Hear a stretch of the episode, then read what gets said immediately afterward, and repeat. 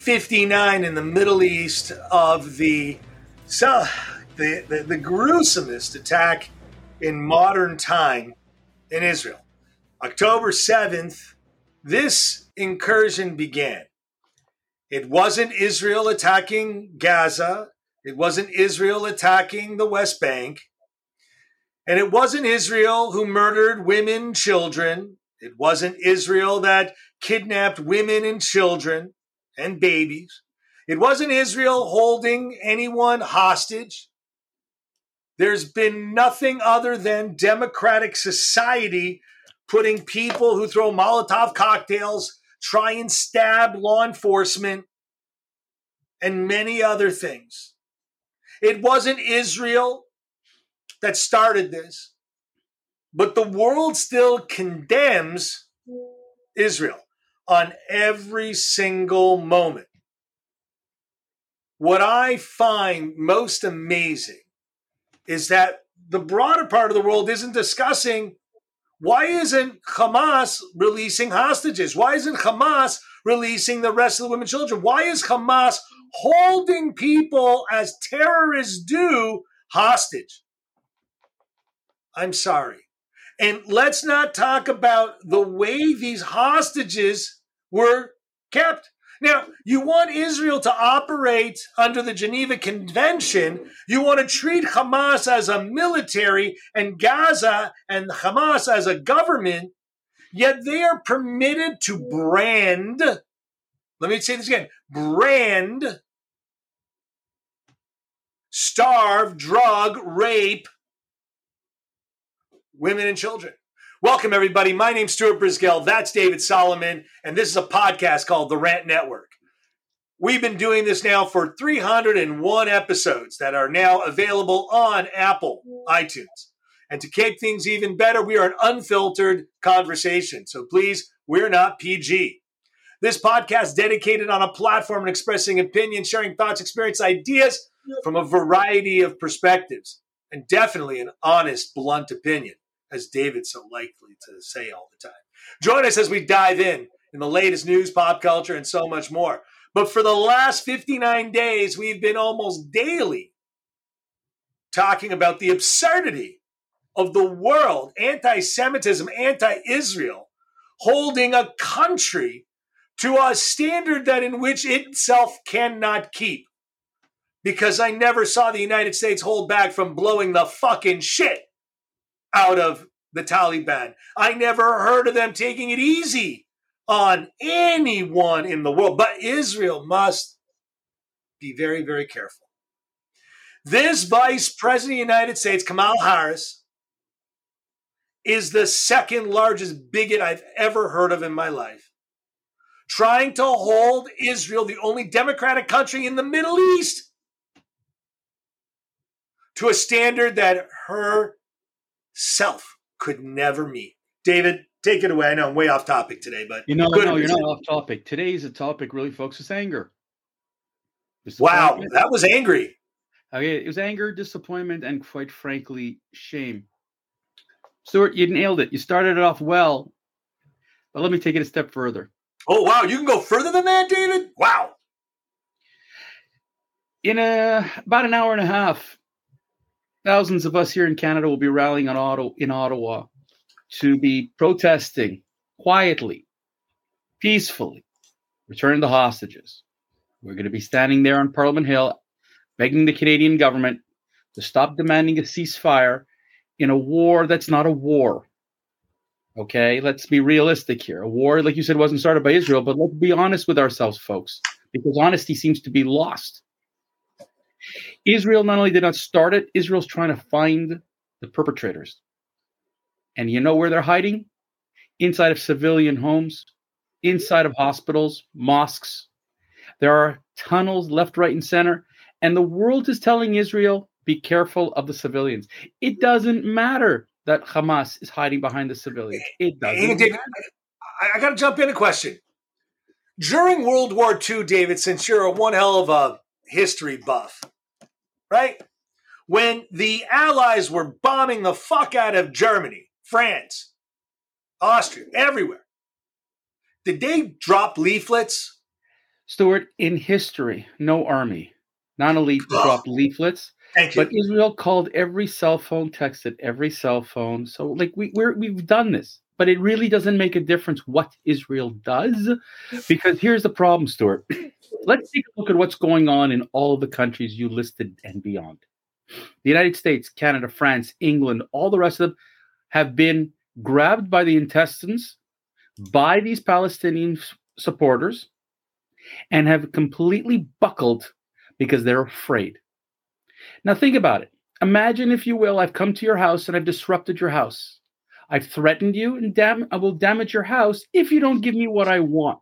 But you invited me in as a guest. That doesn't seem to matter. Because what that, what's going on here in the thousands and thousands of protests that the Palesti- Palestinian, so-called Palestinian supporters are conducting, it's ripe with violence. It's ripe with threats, death threats.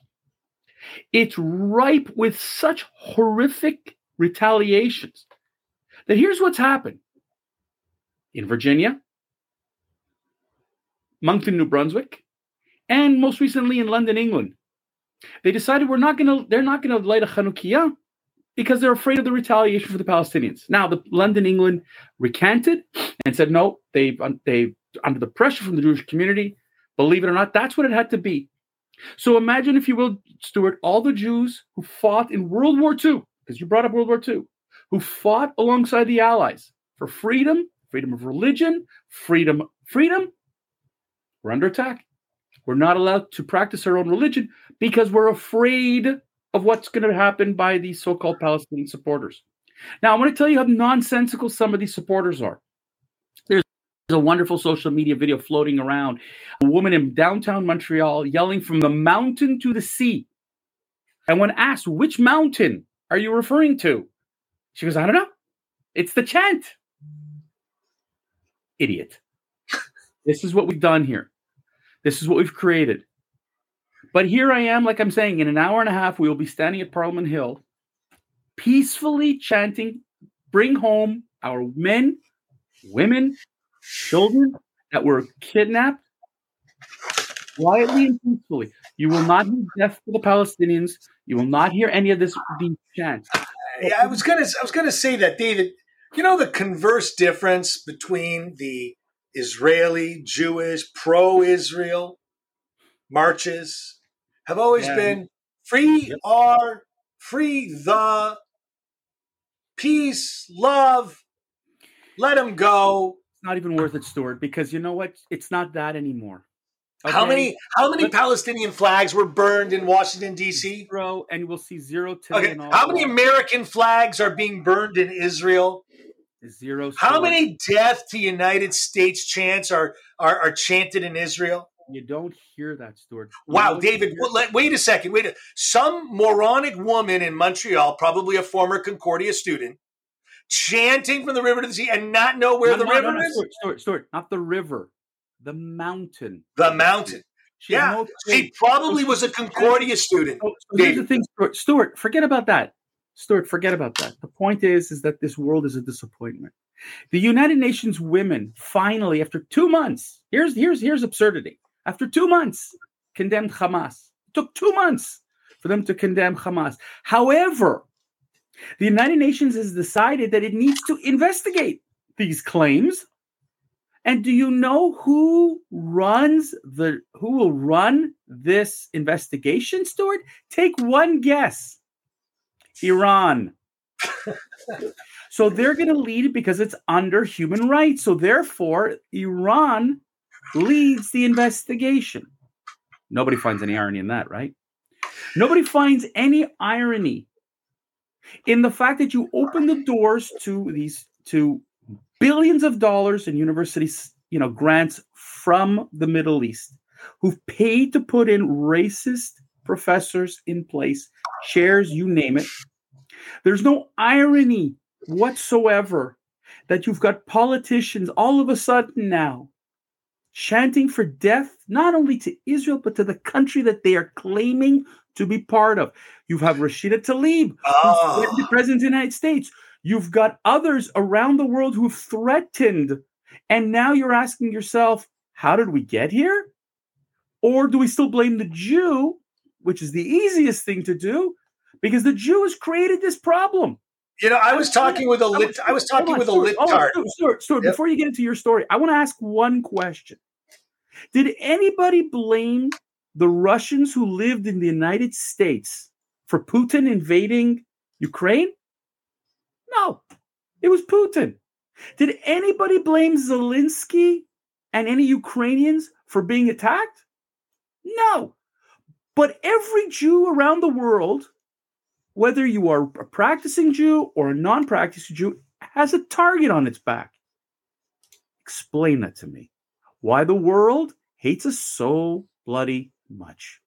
You know, Your story, Stuart. this reminds me of the litards that were yelling and screaming David Duke, who, by the way, is, is no one in the world that today in modern politics would ever get elected because he is a very bad person. But you know what they also forget? Duke was an unsuccessful Democrat candidate. He ran for the 1988 Democratic presidential nominee. yeah. Yep, but they hold him out as being a Republican. You understand that? They don't believe David Duke, the racist that was running for the president of the United States, was a Democrat. They blame the Republicans. This littard not only didn't know where the mountain was, doesn't know where the sea is, but the racism that exists within the left wing of the Democratic Party is no different than David Duke. That's the point of this, David. This has existed for decades. It's not the first time. This is from the 1980s. Stuart, Stuart, it actually gets even worse than this. And this is where the world is just so bloody blind it doesn't care. The so called head of Hamas said that October 7th was a trial run. It was a practice, and more are to come, not only in Israel, but around the world. The Houthis are attacking boats, you know, and they're saying, oh, we're going after Israeli boats, but really it's targeting American boats. And it goes really quietly by. Nobody says boo. You have had stabbings, you've had terror, you've had internal attacks by people who claim they want a, they want to eradicate Israel. You know, Israel is being told you need to force a two-state solution one way or another.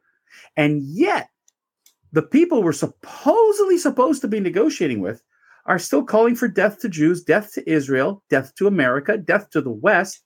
They want a, a global, you know, you know, uh, you know, caliphate. And yet, what's the problem here? Israel has to be careful. The Jew is responsible. Stuart, I'm going to tell you in an hour and a half, it's going to be a very peaceful march, despite the, the 10 inches of snow we got here. People are going to be out quietly, peacefully, begging the Canadian government to ask Hamas, Red Cross, to help get our hostages back.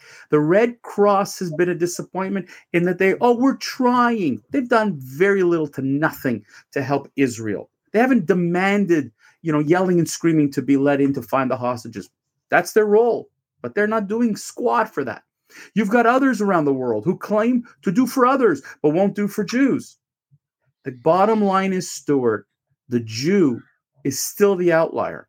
The Jew is still the outcast. The Jew is still the scapegoat. And that anger is, is unbelievably frustrating. Now, the only difference between now and the 1930s is we have a state of Israel. Because if we didn't have a state of Israel, we'd be in even bigger trouble. David, I wish you safe travel. I hope Thank you you. come back with your voice, take pictures, take videos, post them all live. Will do. But I think it's time to wrap it up.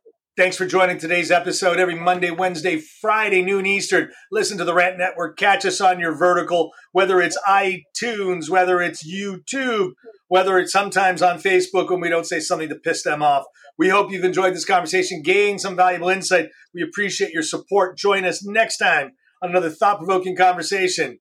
In the meantime, don't forget to follow us. We like our likes. Remember, we're always interested in hearing from you. David, say goodbye. Stay well, everybody.